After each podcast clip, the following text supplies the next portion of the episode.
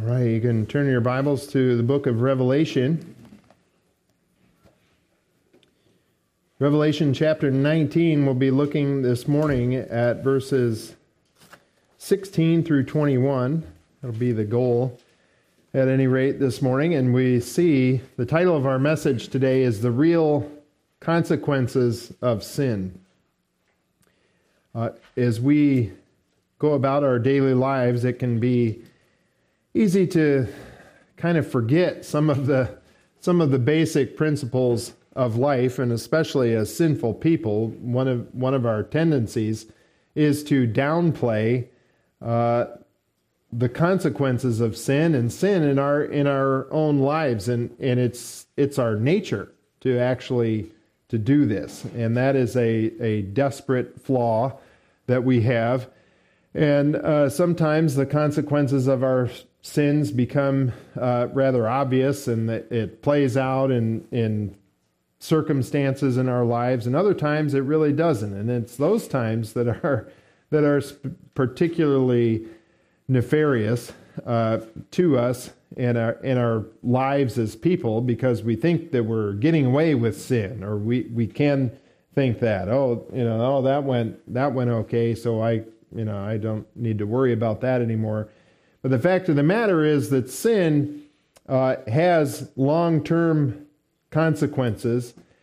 And the truth of the matter is uh, about biblical Christianity that it has a, an answer to sin in our lives. We, we can also often fall into the trap of wondering how God can allow bad things to happen in the world and these kinds of uh, this kind of thinking that can entrap us really and, and eventually cause us to be skeptical and you see all kinds of people deconstructing their faith and uh, deconstructing the bible and these kinds of things because we're not understanding the truth of the book of revelation the literal truth that we find here that god will deal with sin.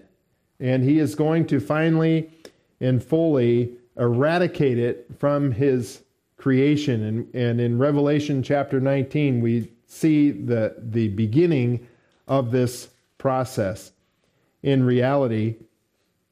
And the beginning of that process is this incredible uh, bloodshed and uh, really righteous warfare that we looked at last week that the Lord is bringing to this earth. He is coming again to judge and to wage war, it says in Revelation 19 11. And that is the consequence of sin.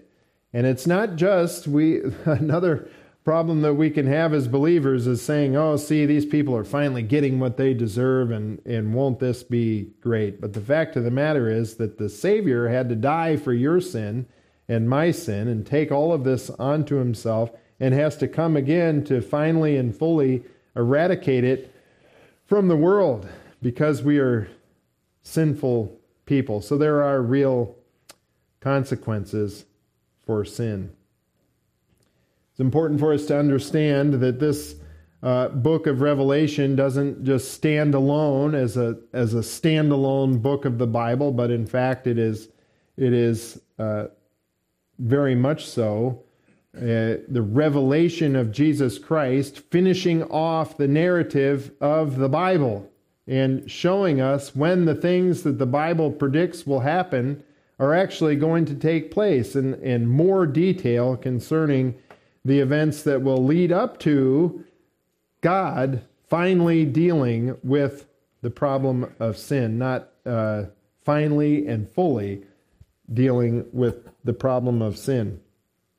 And so within the book of Revelation, it's important to understand that, as we talked about in Sunday school, that just because this is prophecy doesn't mean that, that it's a, a different genre of scripture, and so we use a different method to interpret it. That's a, that's a very bad mistake that is being pushed forward within Christendom. Uh, I believe primarily because people don't like a literal interpretation of Revelation and, and what it means for the world and what it means for the church. And uh, there's all sorts of implications uh, for it. And unfortunately, people don't like the fact that God is the one who's going to take care of these problems completely on his own. He doesn't need us to build his kingdom for him. Uh, and so, in that regard, since we want to interpret this book literally and understand it in its plain sense, the plain writing, the plain understanding of what is there, not that it's uh, simple or simplistic. The book of Revelation, as we've seen, is rather complicated, but nevertheless, God is communicating it to us, and so He wants, therefore, He wants us to understand it, and so we can understand it if we will just read it for as it is presented to us. When we do that, we see the book can be easily broken into three parts the things which you have seen, the revelation of Christ, the, the vision of the risen Christ, the things which are letters to literal churches, uh, how you ought to be uh, correcting yourself under the power of the Holy Spirit and His Word to us, how we can order our lives because of the fact that things are about to change. Things are changing. There's already a spirit, John says in one of his epistles. There's already a spirit of Antichrist in this world. So, how, as we as believers, how should we then be living? That's chapters 2 and 3. And then the meat of the book is chapters 4 through 19, 4 through the end, really, of chapter 22, the things which will take place after these things. Of course, our outline verse, if you will, Revelation 1 19 breaks this down very nicely for us. You'll find that in most books of the Bible, there is some uh, verse or a passage that you can go to where the author reveals exactly what he's going to talk about, and will give you a nice outline for the book. Uh, the future things are the scene in heaven, the tribulation period that we've been studying, and then the second coming. Again, plain understanding of what is written to us can only lead us to one conclusion that we'll see again later that there is a tribulation period, a time of intense persecution and tribulation, uh, God's wrath being poured out upon the world, and then he comes again to the earth, and then there is a kingdom. That that's the only conclusion that you can come to from a plain reading of Scripture that Christ comes to this earth to establish his kingdom before the kingdom comes to the earth. That's what's known as premillennialism. And we'll talk about that some more uh, later. But we are at that this climactic moment of history when Christ comes again. We uh, beginning in verse 11 of Revelation 19, we saw his appearance. But he is coming into this world again, physically, bodily, coming to the earth, a literal second coming of literal, physical Jesus, the God man, coming again to this earth. He was described with his eyes that are a flame of fire. He has, uh, he's all knowing, all seeing. He's completely sovereign with these uh, diadems upon him. Uh, and he has several names that we looked at. One that we don't know. We don't want to make something up about what that is. We'll just take it for what it says. It's an unknown name. Maybe we'll know at some point in the future. He's also faithful and true. He's the Word of God, and He's the King of, King of Kings and Lord of Lords in verse 16, which we'll begin with uh, today as well. Uh, last time we looked at the armies that are in heaven. We saw that we, as believers in Christ, will be there with Him. We are spectators in this, coming again with Him on white horses uh, it says. We don't have any sort of weaponry. We're not going to be fighting the battles for the Lord. He is the one who will be doing this. Incidentally, for us to be spectators of this, to be there with Him, means that we need to, at some point in time before this, be uh, resurrected, have physical bodies to be able to do, uh, to be there with him, riding on these horses as it's described there. So there are some implications along with that. Uh, namely, that that means that this event that's being described here, the second coming, is something different than the rapture of the church uh, that we spent uh, some time studying as well. But last time we looked at the sword that Jesus uses, the, the very words of his mouth, or how he is going to implement this judgment. And it is going to be a judgment upon the nations. He's going to, to strike them with the sharp sword that comes from his mouth, uh, and he will rule them with a rod of iron. We looked at that term, that term for rule last time, spent some time there understanding that that is the same word that is used uh, for a shepherd, that he's going to be shepherding people along with ruling over them. Very similar to what a shepherd does in real life. He is the one who is in charge of the sheep and he leads them to where he wants them to be. And that's precisely what he's going to do in the kingdom as well. And as I mentioned, the rapture and the second coming of Christ that's described here in Revelation 19, two very different events as we've spent time studying over the last few weeks. This time we'll look at the fact that the king is coming again. This is a, a future fact of history, if you will. We can uh, study this event the same way that we study World War II or any other past event. We are privileged enough in the scriptures to see the future revealed to us. This is a literal event that, in fact, must take place. This is, uh, this is not just some sort of theological argument that we that is uh, something that's debated in seminaries and this kinds of thing, or something that we can debate with our friends. Uh, no, this is a necessary fact of history. Without the second coming of Christ to the earth, we are left hopeless in this world. Uh, and then we'll also see the call to the birds and the casting into hell. Oh, by the way, another uh, literal thing that we need to that we need to understand. We begin with the fact that the king is coming again. Verse 16, and on his robe and on his thigh he has a name written King of Kings and Lord of Lords. This is, as we mentioned a couple of weeks ago, this is a, a, name that is very fitting, of course, for him. He is known by what he is. He is the ultimate sovereign.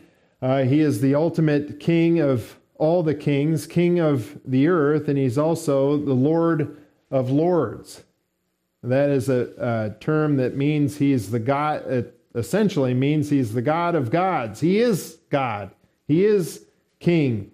And it is all wrapped up in this person of Jesus Christ. It's very important for us to understand who Jesus is and when and to understand precisely what he will be doing when he comes again. He Jesus is a prophet, priest and king in one person. He was a prophet when he came the first time.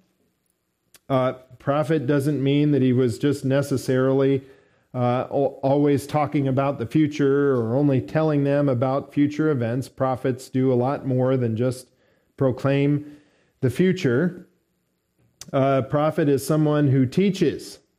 It is probably the, the main function of a prophet, direct people back to God, back to His Word, and how our lives ought to be ordered in light of future events. That's what, a, that's what all the prophets did for the people of Israel in the uh, times before Christ.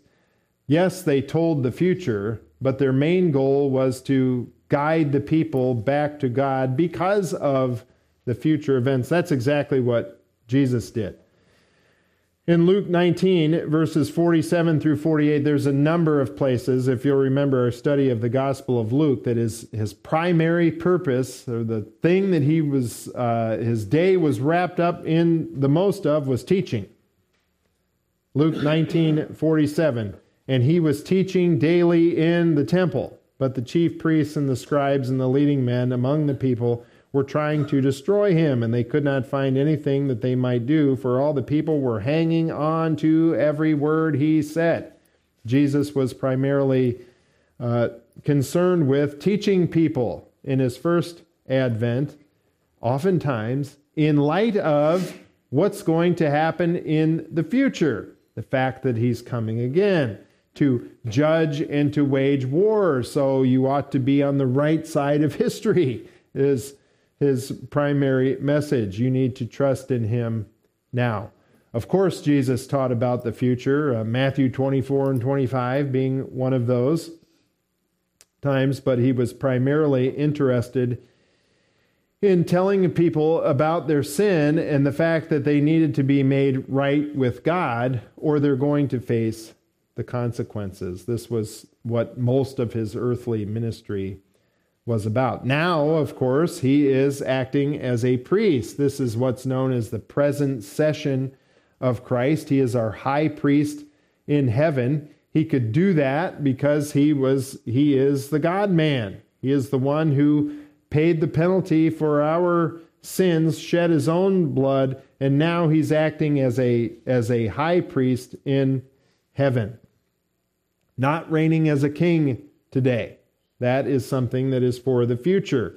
And in order to be the prophet, priest, and king, the one who teaches us, the one who is an offering for sin, and the one who will one day rule over this earth, he has to fulfill all three parts of it.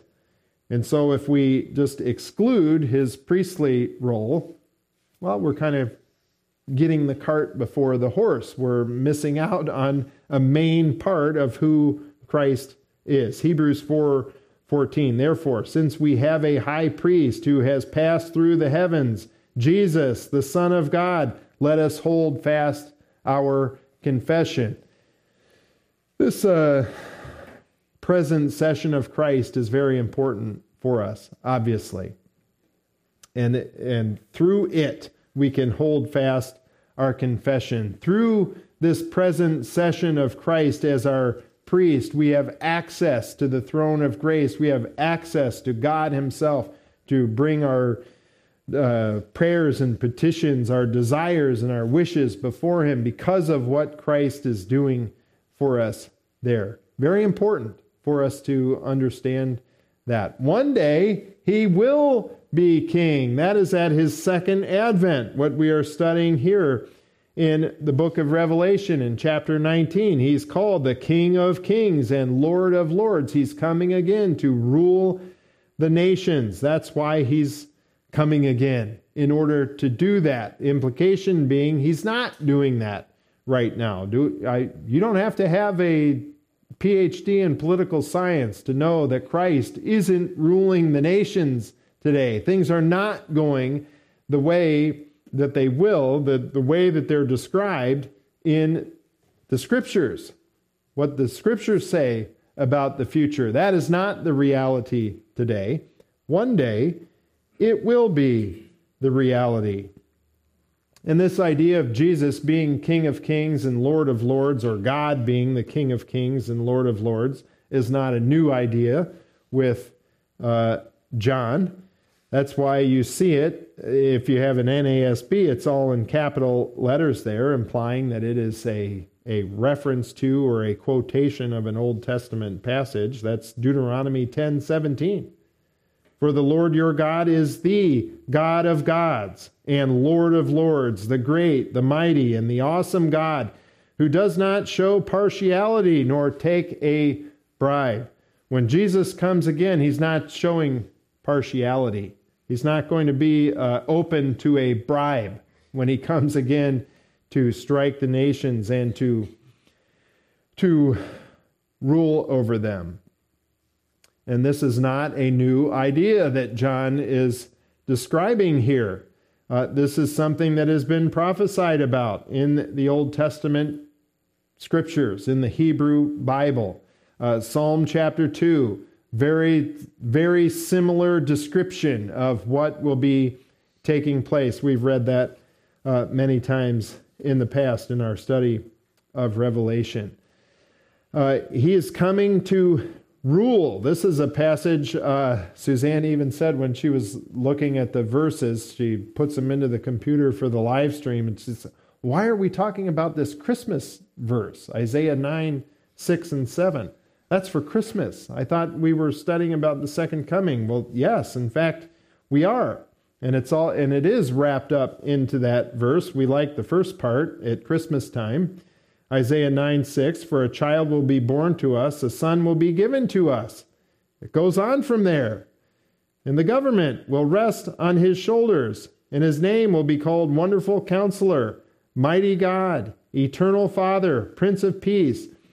Verse 7 There will be no end to the increase of his government or of peace on the throne of David and over his kingdom to establish it and to uphold it with justice and righteousness from then on and forevermore.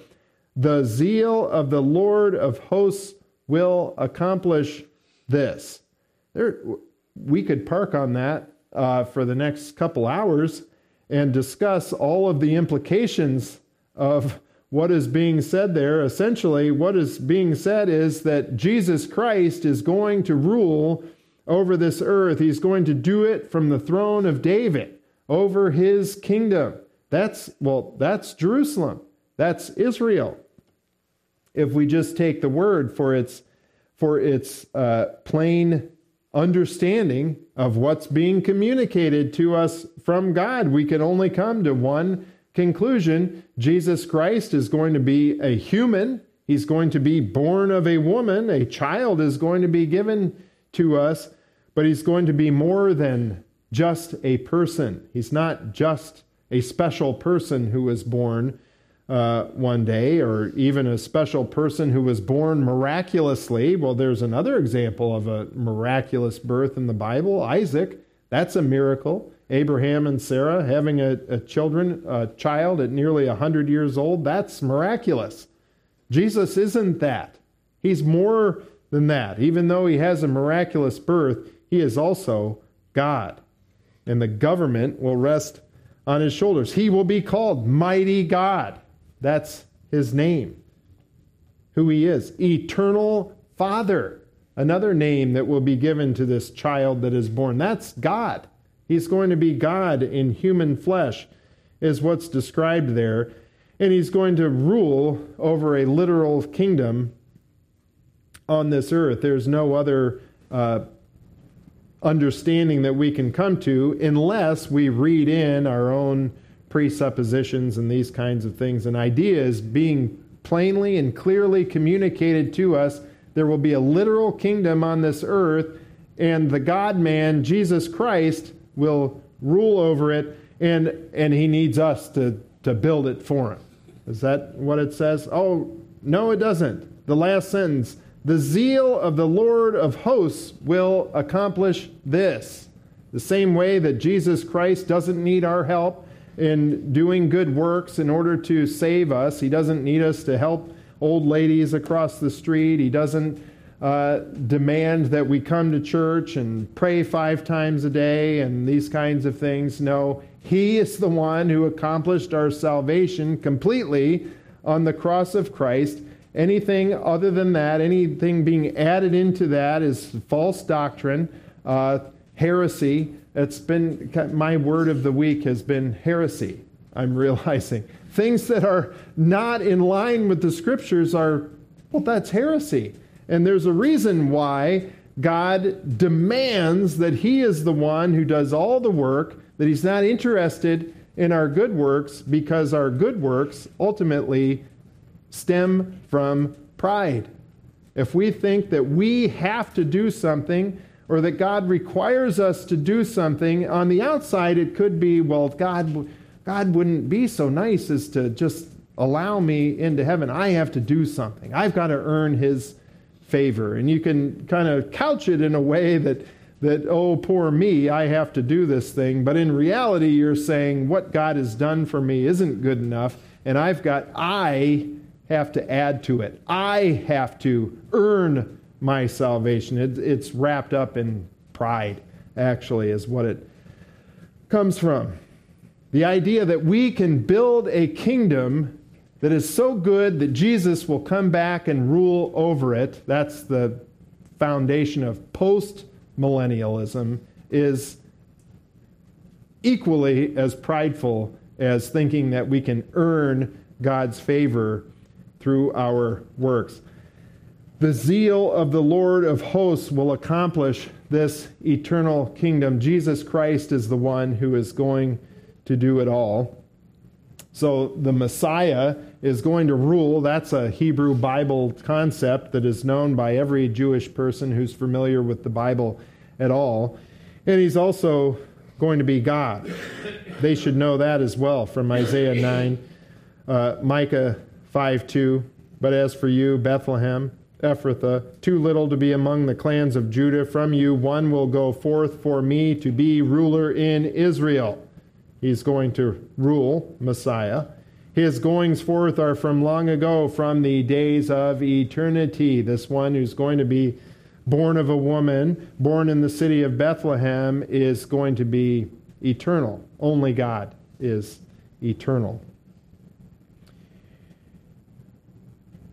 And this king and kingdom on the earth is necessary. This is something that it's this isn't a debatable issue as far as the problem of sin and how it is going to be dealt with. God must be victorious in this world that he created. That for sin to be dealt with, that is a necessary outcome. And the reason for that is because that is the way that God created the world, that He created everything. It was very good, including humanity, including Adam and Eve, and He gave them the mandate to rule over His creation. And if they would have done that in faithfulness, then life would have been the way it was intended to be from the very beginning. If they would have uh, simply obeyed God. That's how life would have been. But they did not. And therefore, Satan usurped this uh, authority that God had given to Adam to rule over the earth. Genesis 1 26, you don't have to take my word for it. We can just look in the Bible. says, Then God said, Let us make man in our image. Again, there's a lot there's a lot going on there. Uh, God is triune. This isn't a, a New Testament thing that, that the writers of the New Testament invented. No, God is, has always been three persons in one, and he's portrayed that way in the Old Testament also. Let us make man in our image, according to our likeness, and let them rule over the fish of the sea, and over the birds in the sky, and over the cattle, and over all the earth, and over every creeping thing that creeps on the earth. God created Adam to rule over this earth. We know that when he fell, he sinned against God in disobedience. He lost that right to uh, completely rule over this earth. And when he did that, Satan took his place in that. John 12, 31, Jesus' own words. Now judgment is upon this world. Now the ruler of this world will be cast out. That's Satan. Satan is the ruler of this world right now, but he will be cast out. And it's, he's not going to be cast out uh, simply through some kind of warfare or something like that. He's going to be cast out when sin is taken care of.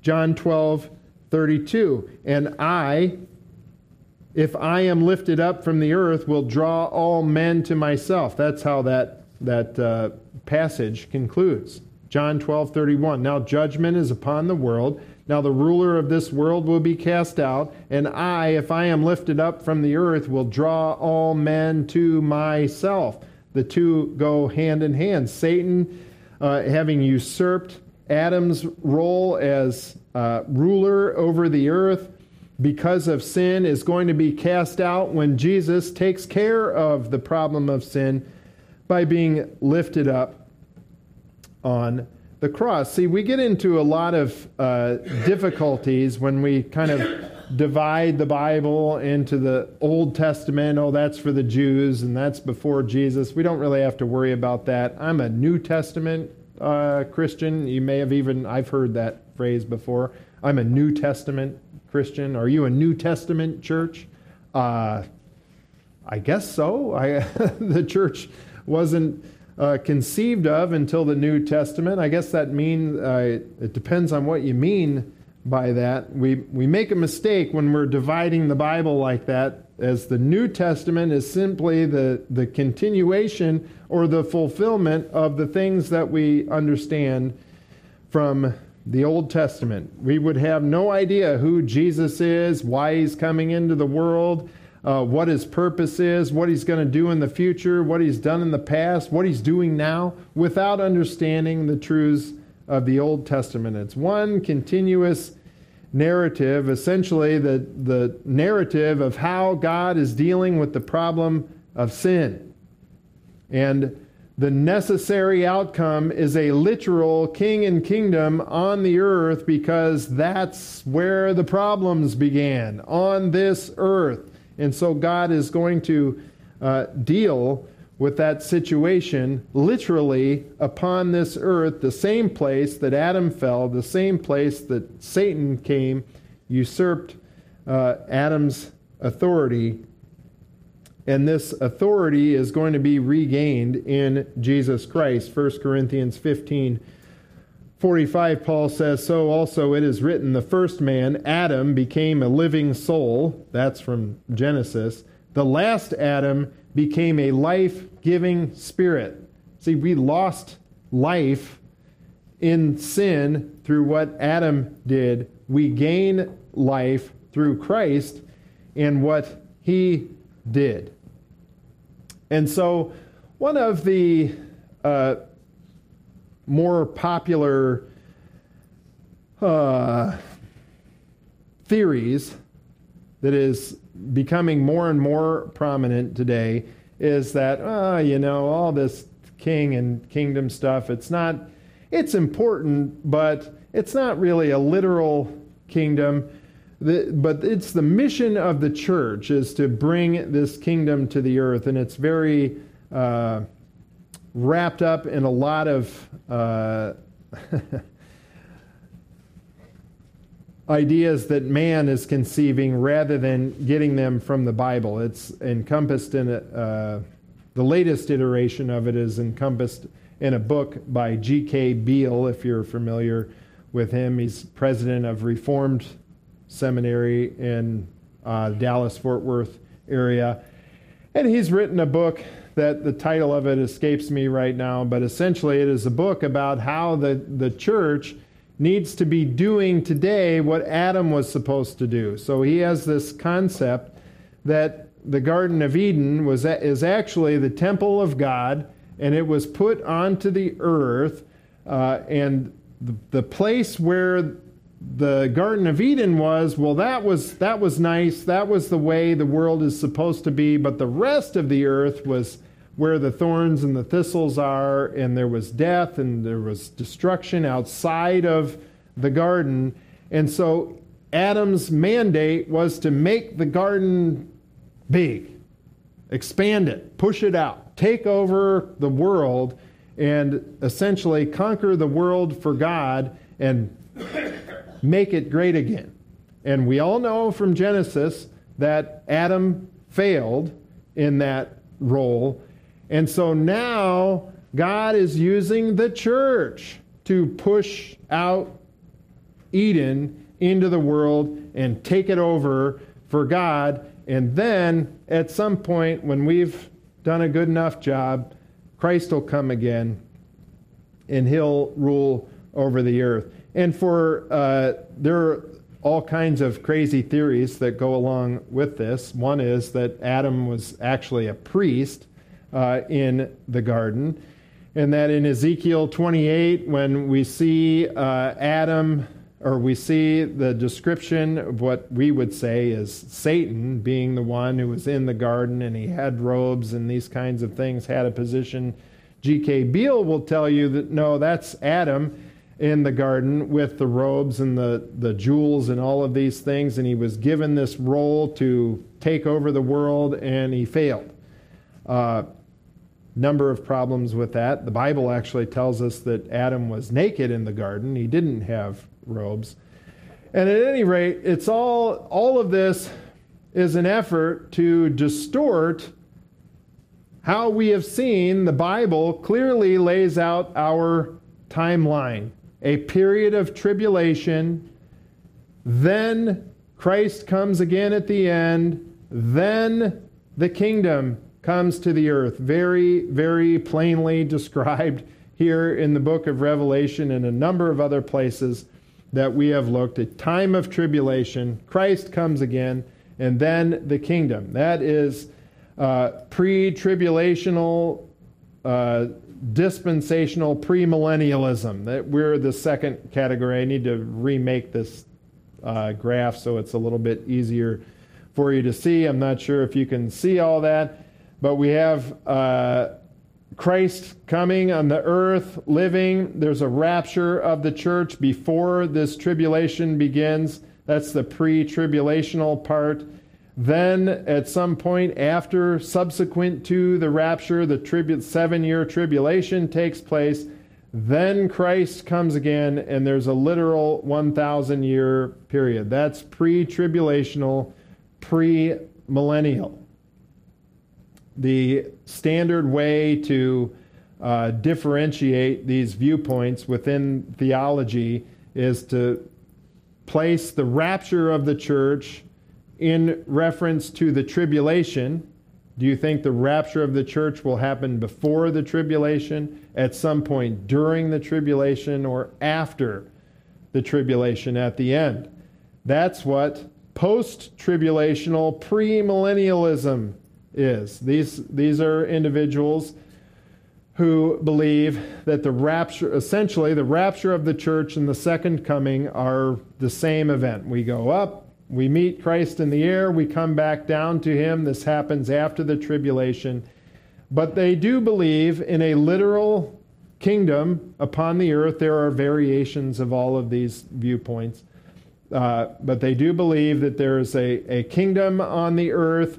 And sometimes you may hear this called covenantal uh, premillennialism or historic premillennialism. It can sometimes be referred to rapture and second coming, all one event, happens at the end of a tribulation. We go up, we come immediately back down, uh, and then there's a literal kingdom after that. So uh, there's a number of issues with that viewpoint that we've spent a lot of time uh, talking about, and we won't go into today.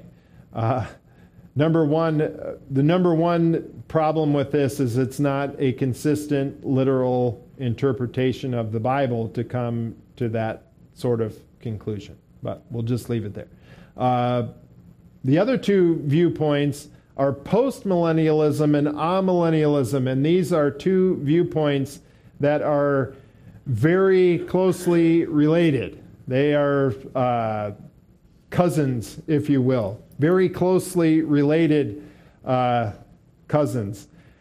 Um, okay, I'll give you the example, not to embarrass my daughter, but we went to a, a family reunion this week, or not this week, this past year, and uh, I have nieces who are very closely the same age as Adeline, whom she is. I'm not sure if you've ever even seen them before, but they're very closely related. Uh, uh, they're first cousins, and they're almost identical in the way the way that they act. It was striking. And I thought, well, that's kind of like Adeline is postmillennialism and her cousins are amillennialism. They're the same. And that's essentially not saying that she's a post millennialist, but uh, they're essentially the same viewpoint with just slightly different uh, takes on how everything's going to, to play out. Post millennialism, Jesus Christ comes to the earth after the kingdom has been established. Not what we not a plain reading in any sense of what we see in all of these prophetic scriptures. Every single one of them. Uh, the book of Zephaniah, Isaiah, Daniel, uh, the, st- the statue is destroyed by the stone in Daniel chapter 2, and then it grows into a kingdom that uh, fills the entire earth. That is what is described in Revelation. Christ comes to the earth, shatters the kingdoms of the world, and then his kingdom comes to the earth. The exact opposite of what is described in post millennialism. Uh, there is a in both post and amillennialism. Amillennialism is no kingdom. Essentially, that's what amillennialism means. There's no literal kingdom on the earth. Christ is ruling in heaven, and the kingdom is just sort of in heaven and in our hearts, and we just need to make the world a better place. And this is where kind of the social gospel comes from these kinds of uh, very big doctrinal errors. If we think that we as the church need to be pushing out, pushing Eden out into the world, well, how do we do that? Because people are poor. People don't have enough food. People have illnesses. People don't have enough drinking water. People have all sorts of problems. People have relational problems. And so we need to uh, be fixing all of these problems for people that all stems from this kind of an idea that there really isn't a kingdom, it's in our hearts, and we need to make the world a better place. Post millennialism. Christ comes after the kingdom comes. We have to build the kingdom. We've got to make sure that everybody has enough food to eat, everybody has water to drink, everybody's uh, life is perfectly squared away, and then Christ will come again. Well, that's that's a doctrinal error. And so now, what is missing from all of those things? The gospel. The fact that the problem is sin and it's dealt with in the person of Jesus Christ fully and completely. And our duty today is to ensure that people know that and how to walk by means of the Spirit until Christ comes again and establishes his kingdom. So these uh, doctrinal issues, they're not just for, for seminaries and for us to uh, debate with our friends at Thanksgiving dinner. No, in fact, they, they are very real and they're very important to our understanding of what God is doing in the world today and what we should therefore be about. Jesus Christ is coming again as King of Kings and Lord of Lords, and this ought to inform us as to how we need to be living because there is coming a time when real True judgment is coming to this earth. Revelation 19:17 Then I saw an angel standing in the sun and he cried out with a loud voice saying to all the birds which fly in mid-heaven come assemble for the great supper of God so that you may eat the flesh of kings and the flesh of commanders and the flesh of mighty men and the flesh of horses and of those who sit on them and the flesh of all men both free men and slaves and small and great. Notice again that the language here that John uses, I then I, John, as an eyewitness to this, saw an angel standing in the sun, and he cried out with a loud voice, saying to all the birds which fly in mid heaven. This is a literal birds who are literally flying in mid heaven. Mid heaven is uh, that's a Bible term for the sky. These are literal birds that he is referring to. This is not some kind of uh, apocalyptic language that he's using here. The book of Revelation is not an apocalyptic book.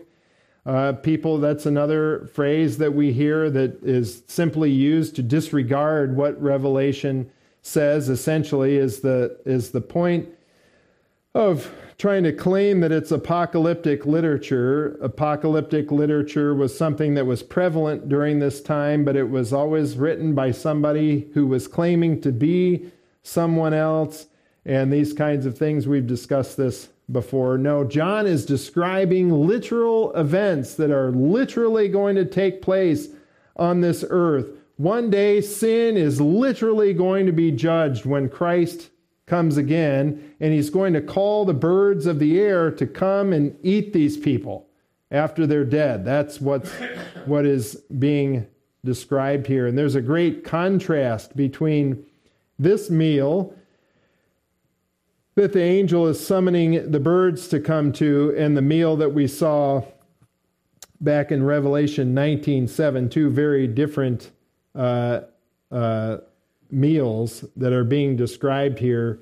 Verse 9, uh, actually, of Revelation 19. Then he said to me, Right, blessed are those who are invited to the marriage supper of the Lamb. There is a great blessing to be invite, being to be a person who is being invited to this marriage supper of the Lamb, this feast that will take place in the future. That's representative of the kingdom period, if you'll remember. And uh, this supper of God that's going to take place before the kingdom happens. And that is this uh, incredible destruction that is going to take place so much so that every level of society is involved in this. If you'll notice the language there uh, in verse 18, we have kings, we have commanders, we have mighty men, the horses, even those who sit on the horses, uh, and the flesh of all men, both free men and slaves, and small and great. Every single level of society is involved in this judgment that is going to come to the earth. And that is uh, simply because we all will give an account one day for how we have lived. Every single person will. Philippians 2 9. For this reason also God highly exalted him, Christ, and bestowed on him the name which is above every name,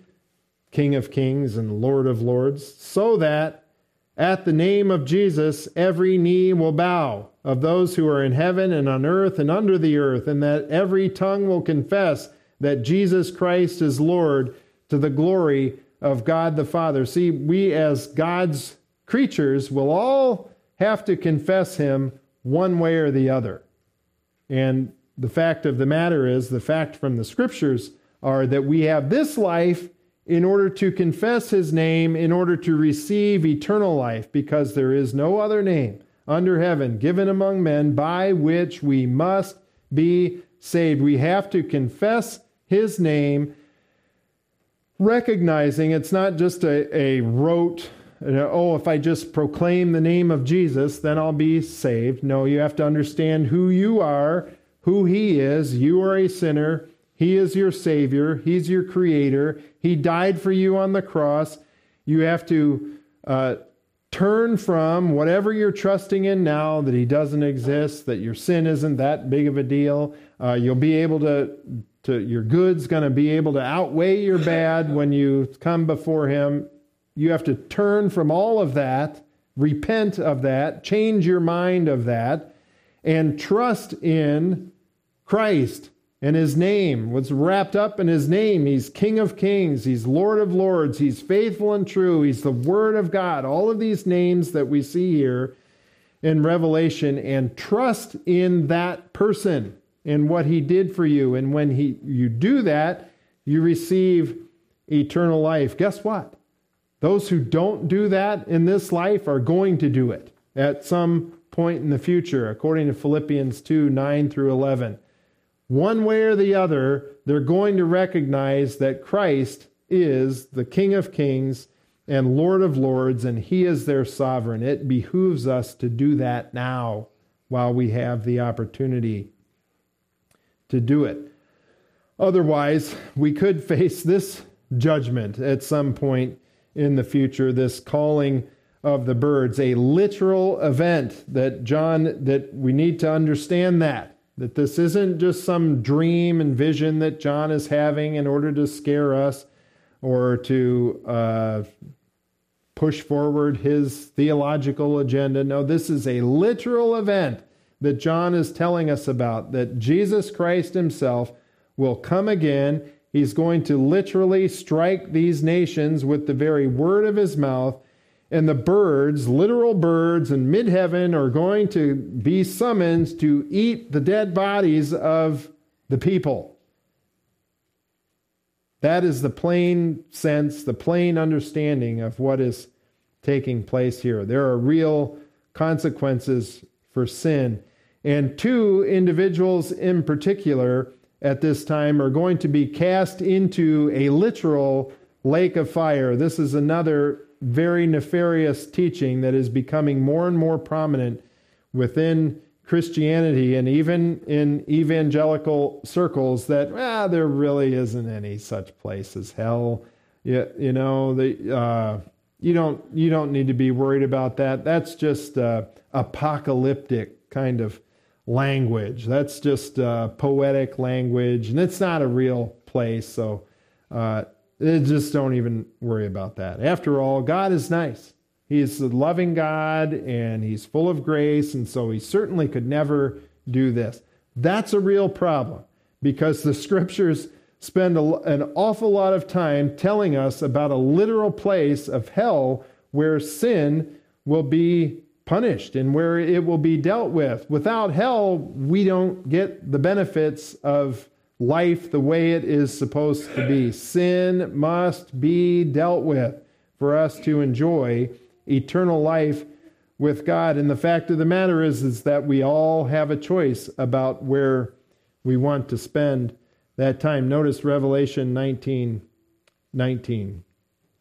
It says, And I saw the beast and the kings of the earth and their armies assembled to make war against him who sat on the horse and against his army. And the beast was seized, and with him the false prophet who performed the signs in the presence by which he deceived those who had received the mark of the beast and those who worshipped his image. These two were thrown alive into the lake of fire, which burns with brimstone and the rest were killed with the sword which came from the mouth of him who sat on the horse, and all the birds were filled with their flesh. And that's what I just read to you.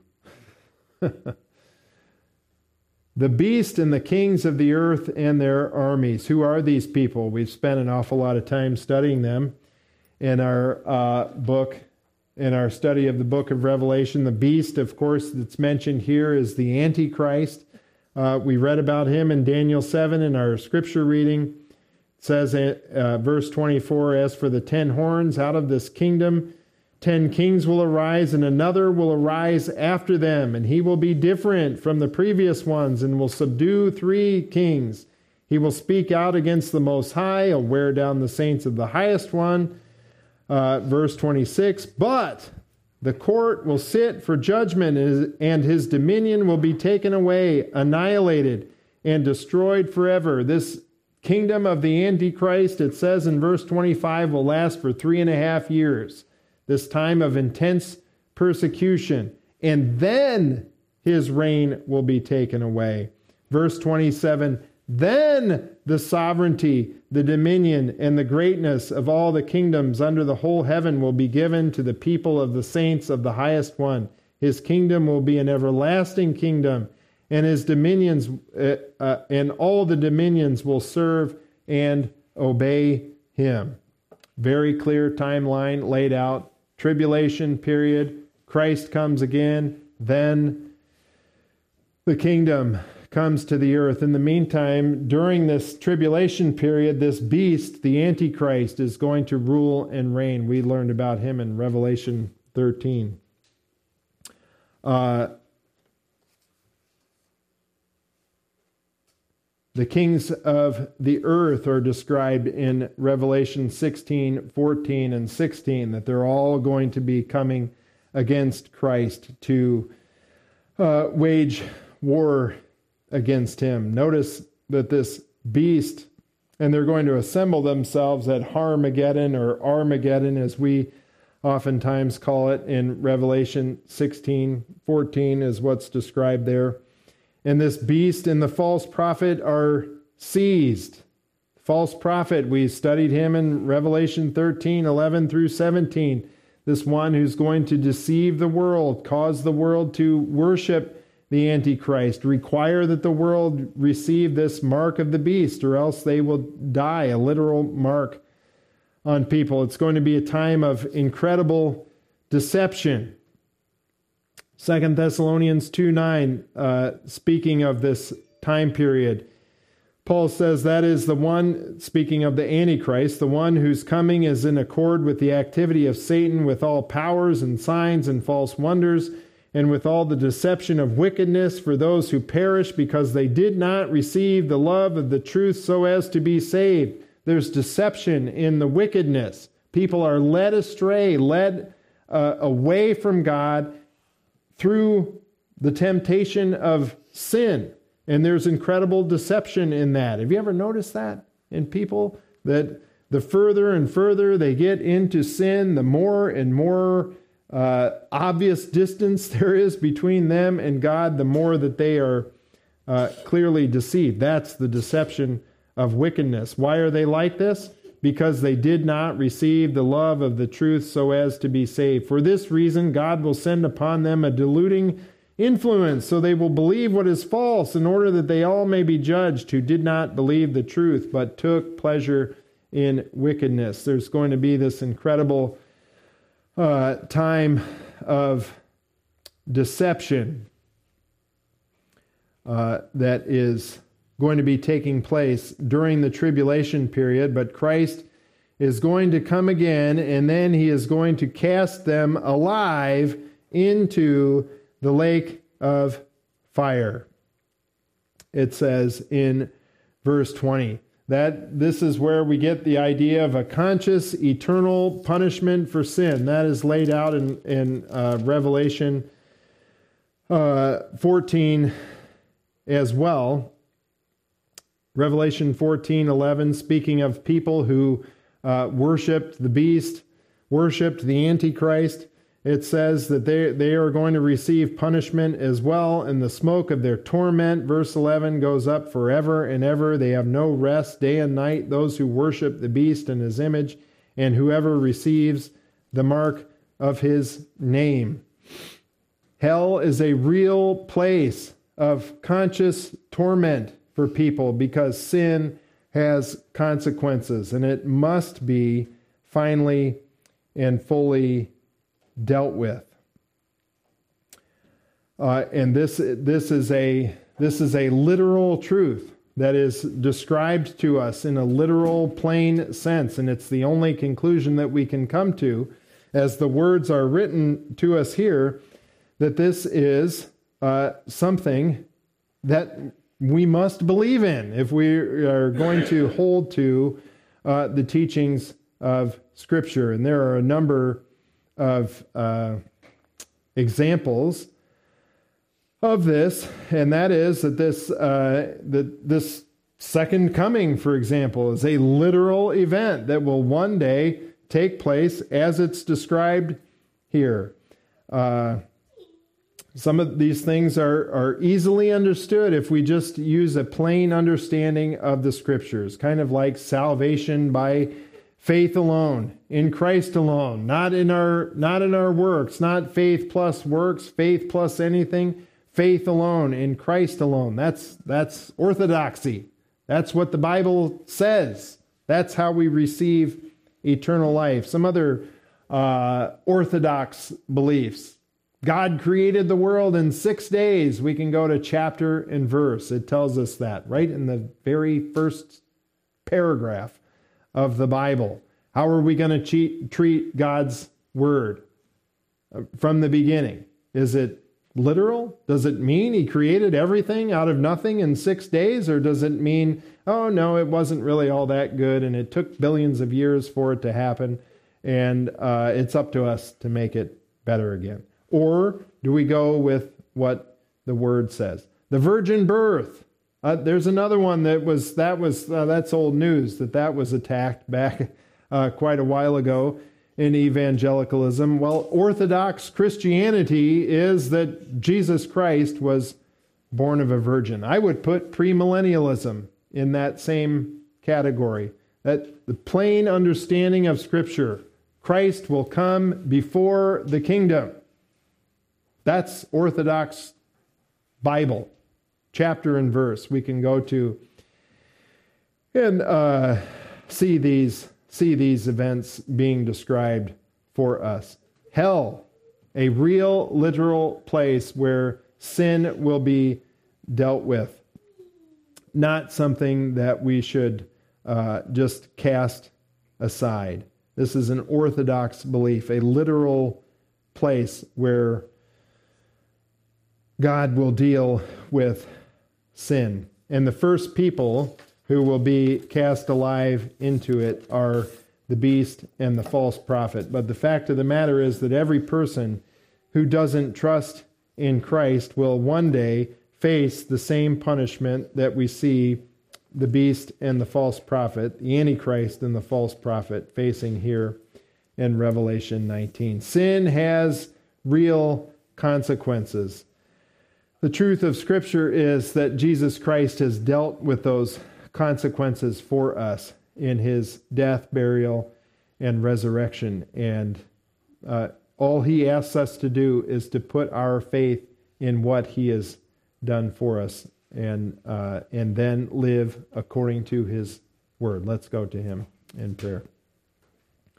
Dear Heavenly Father, we thank you for this book of Revelation that reveals so much about not just the future, but the world that we are living in today and how you are uh, going to deal with our problems that we face. I pray that we would uh, trust in you, that if there's anyone who uh, is listening to this in the future or now who hasn't trusted in you, I, I pray that your Holy Spirit would convict them and, and drive them to you, that they would see that you are the one who is lifted up for our sins and that through that one act of righteousness, you're drawing all men to yourself, that we would just simply trust in you because sin has consequences.